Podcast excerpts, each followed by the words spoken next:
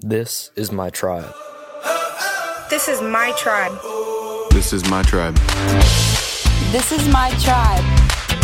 This is my tribe. This is my tribe.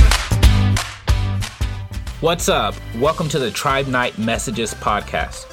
Tribe Night is for students who are curious about faith and eager to discover how a relationship with Jesus could change their lives, their schools, and the heartland. For more information, follow us on Facebook and Instagram at cstone.students or text tribe to 94000. Hope you enjoy the message. All right, sweet.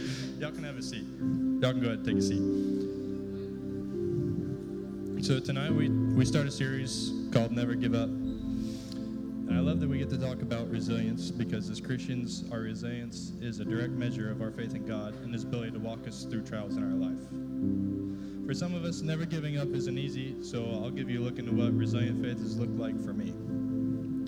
About 10, 11 ish months ago, I lost all hope in everything. I woke up dreading having to put on a fake smile for everyone. I had body image issues and firmly believed that they would never go away. I fought addictions, anger, and I fought a toxic mindset of how I saw myself.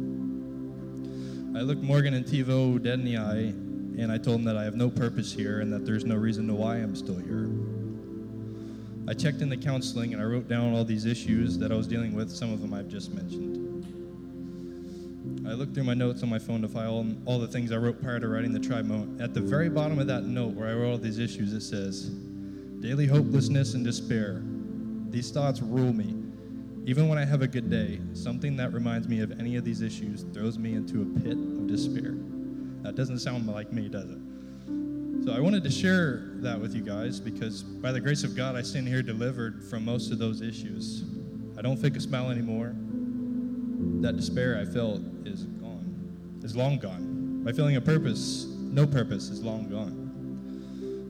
And I'm even extremely thankful that God allowed my life to go in that direction.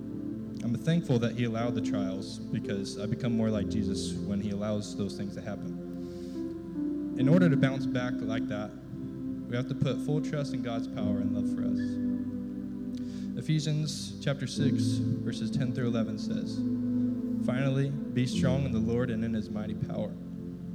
Put on the full armor of God so that you can take your stand against the devil's schemes. The devil wants one thing he wants to steal, kill, and destroy everything that God has given you. But because of God's power, grace, and love, we don't have to give in to our fears.